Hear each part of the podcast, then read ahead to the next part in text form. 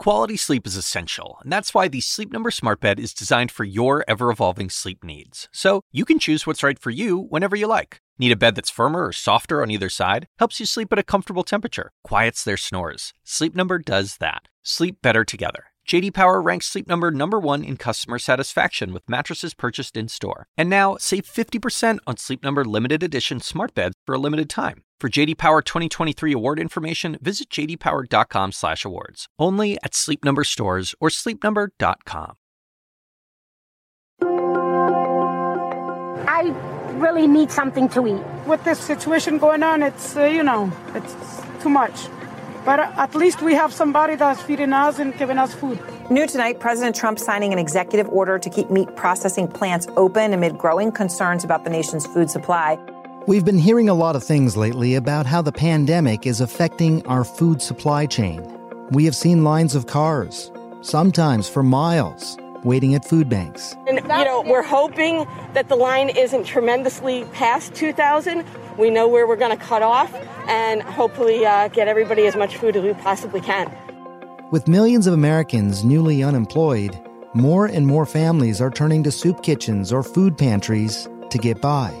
And then you hear something like this. Our hogs have been backing up for over four weeks now. Um, we're exhausting, you know, every plan, every resource to prevent farmers from having to euthanize our hogs. So we're definitely in a terrible situation of peril right now, and we're, and we're asking for help. That was Jen Sorensen of Iowa Select Farms talking about the possibility of having to kill hogs because farmers can't maintain them anymore. The National Pork Board is estimating that 1.5 million hogs will have to be killed in the coming weeks. So, what's going on here? Well, three of the country's largest pork processing plants are closing indefinitely because of outbreaks in the workforce. Together, these plants make up about 15% of pork production. Because of this, the CDC has issued new guidelines to ensure the workers' health and safety, including setting up barriers between workers, staggering shifts, and making sure everyone is working at least six feet apart. The country's largest meatpacking union estimates that 20 workers have died of the virus and at least 6,000 additional members have been impacted by it. Tyson's largest plant in Waterloo, Iowa, is linked to almost half of that county's cases. There are obviously significant health concerns. But this week, President Trump still signed an executive order compelling meat processing plants to remain open. Meat processing plants in many states have now closed after outbreaks. Tyson, we're told, was planning to close 80% of production. The CEO says the food supply chain is breaking. That's a phrase I've heard a lot these days. The supply chain is breaking. And today I want to find out exactly what that means. I want to know if I can still get beef and pork at my local grocery store. And why can't we just have the farmers send excess food or product directly to food banks? I'm Dr. Sanjay Gupta, CNN's chief medical correspondent. And this is Coronavirus Fact versus Fiction. For today's episode, I've asked national correspondent Dianne Gallagher to share her expertise. She's been covering the food and agriculture industry for the network. And joining Dianne is Julie Niederhoff, Associate Professor of Supply Chain Management at Syracuse University. Together, they're going through the country's food supply chain, link by link, from farmers to food banks, to answer the question Is the food supply chain breaking? And what does that mean for you? Here's Dianne. I want to cut straight to the chase here because I think that everybody has been concerned about what they're hearing. When they hear food supply chain, they think, oh my goodness, what does this mean for me? So, Julie, are we running out of meat? No, no, not anytime real soon. So we don't need to go panic buy and stock up on 40 pounds of meat in a, in a freezer somewhere. No. Grocery stores are saying that they're not having any trouble finding meat. If it becomes a problem for them, we'll know. Are we likely to see a limited variety and a changing selection of meat over the next few, however long this is going to go on? Yes, there will definitely be an impact. Um, you know, if nothing else, we're going to see less of certain brands because we know that those particular locations are closed. Um, and if that's the one that you really like, if that's the, the the cut that you really like, um, that might be a little harder to find until they get back up online. We're we're down 25% in pork and 10% in beef, and that is a completely different thing than being completely out.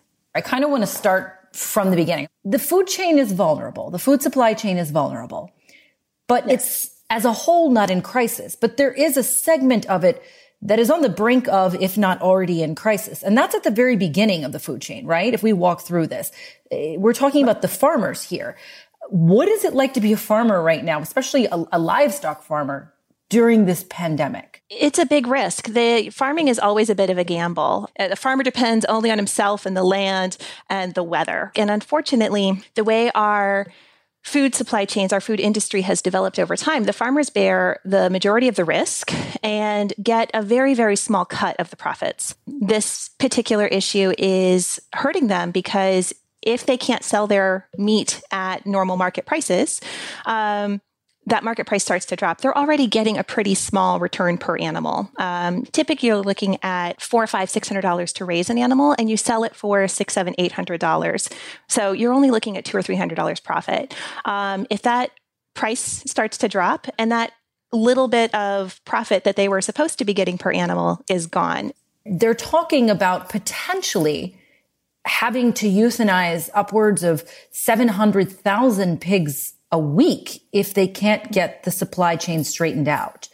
Right. Why? Yeah. They, they need a place to be. We can't overcrowd the barns. Um, most of the barns are heavily utilized because it's a big fixed cost. So now all of a sudden we have animals who are they're they're not moving out, um, and more animals are potentially coming in. Um, but even if they're not, the animals are still there. They're getting bigger. They need more space. It's hard to kind of compute those images, though, of of of people talking about meat shortages and then hearing about 700,000 hogs a week that may potentially have to be euthanized and not used for food, but potentially turned into fertilizer or disposed of somehow. So, yeah, I mean, unfortunately, just having someone um, bring a pig to the grocery store doesn't fix the problem, right? We need those middle stages.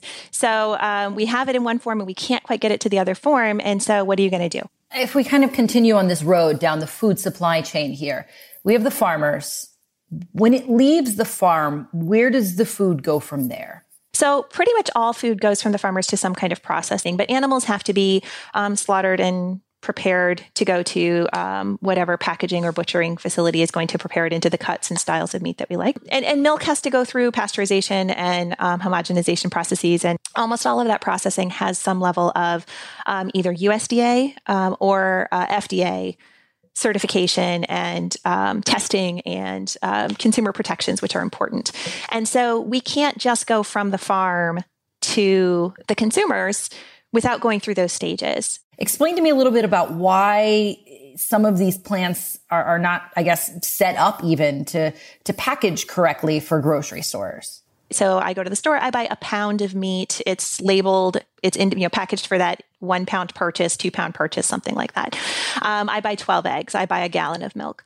Um, and so the stuff that comes through that processing plant is going to go through um, the packaging or bottling or containerization process um, to be put into those sort of manageable sizes. They have to have specific labels on them that include very specific information. Um, if it's going into the food service industry, the commercial food, so going into cafeterias and restaurants and um, you know, these big bulk purchases, what they might do is they might make a 50 pound bag of cheese. They might make a six gallon bag of milk.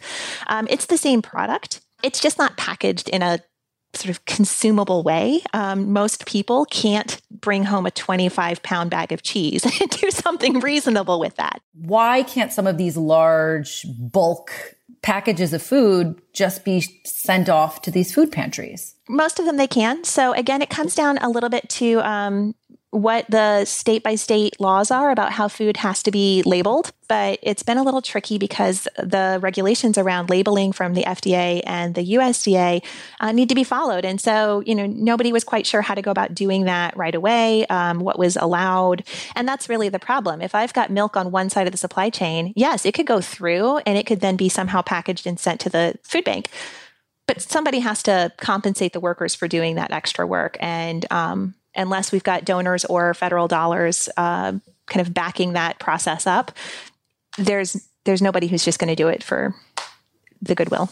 And and you mentioned the workers, and I want to talk about them. Why are we seeing so many outbreaks at these meat processing plants? What is it about the conditions there that that make it so easy for this to spread? So we know the things that help prevent the spread of the virus, and one of them is distance from other people, and that's not something that works very well in this environment. We're also seeing workers saying that they're not getting um, adequate PPE and they're not getting um, some of the other support that would make it a lot safer for them. We've been told by several workers that social distancing, especially on the line, on the kill line, uh, that it's just very difficult for them to even attempt to socially distance, um, even once these plexiglass dividers have been put in. So now we're here with these outbreaks that have happened. We have these plants shutting down because of uh, massive numbers of employees who are sick or who are calling out of work because they're afraid that they're going to get sick. I think when you're listening to this at home, the question I'm most frequently asked is, does that mean that my meat is okay? Should I be concerned about this? Scientists have said repeatedly that it, it's not a foodborne illness. Um, and so there's no reason to worry that a employee who is sick is somehow going to um, pass that to you through the meat that you're now eating days or weeks since it was um, processed. Um, you know, the, the concern is for the employee. In what way could the federal government help get rid of this bottleneck that we have going on right now with the meat supply? If the federal government can find a way to help these plants open safely more quickly, um, by offering loans, by offering um, resources to get these plants open um, in a way that is safe for the employees and their communities to still be able to work, um, then that would be um, an assistance to, to fixing the supply chain problem. If they can get access to the necessary personal protective equipment, if they can get access to um, whatever it is that they need to get these plants operational sooner. But more than anything, it sounds like you can't open facilities unless you have a healthy and safe workforce. Yeah, no, and that's the problem, right? You can't force someone to be healthy. you can't you can't force someone to not be not have this um, COVID nineteen, right? So if people are sick, um, demanding that they open the plant is not going to fix the problem. So let's talk about food banks because I think some of the most difficult images for anybody to see are these farmers dumping milk, uh, plowing over their crops, hearing about uh, you know hogs that have to be euthanized that can't go to grocery stores or to food banks. How do food banks get their food, and why can't we get the food that is there to them? Where is the breakdown in the process?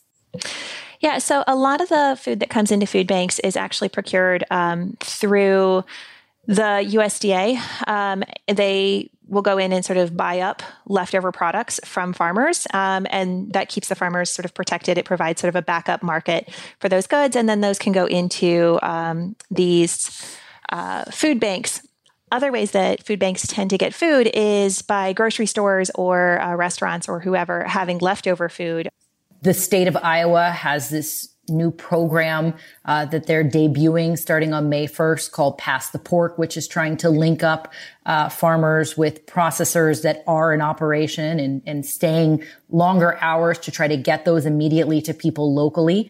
But overall, this is not something we, we typically see to kind of, I guess, sustain these food banks. Yeah, we have a lot of um, rules and policies in place to um, largely to protect consumers, um, you know, health and safety violations and, and making sure regulations are consistent within a state or across state lines. Um, but it really does create um, very rigid structures of how we can move things across different points of the supply chain.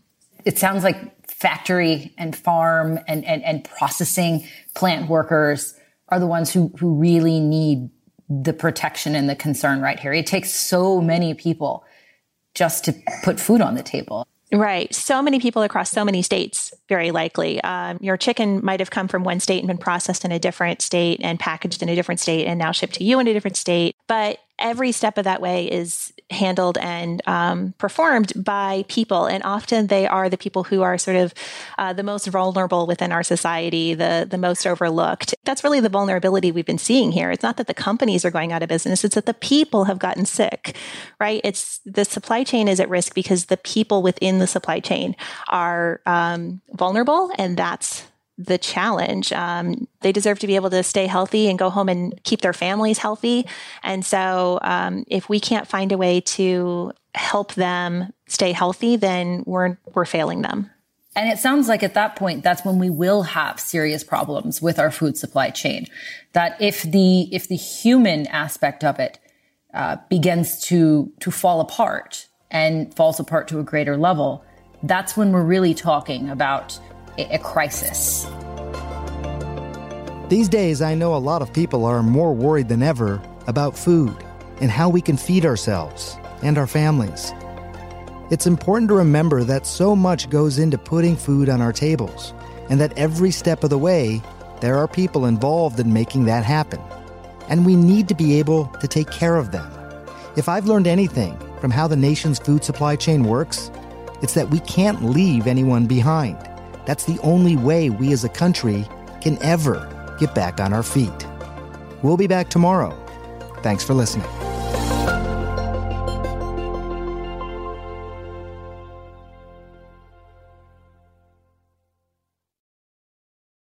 Quality sleep is essential, and that's why the Sleep Number Smart Bed is designed for your ever evolving sleep needs. So you can choose what's right for you whenever you like. Need a bed that's firmer or softer on either side? Helps you sleep at a comfortable temperature, quiets their snores. Sleep Number does that. Sleep better together. JD Power ranks Sleep Number number 1 in customer satisfaction with mattresses purchased in-store. And now, save 50% on Sleep Number limited edition smart beds for a limited time. For JD Power 2023 award information, visit jdpower.com/awards. Only at Sleep Number stores or sleepnumber.com.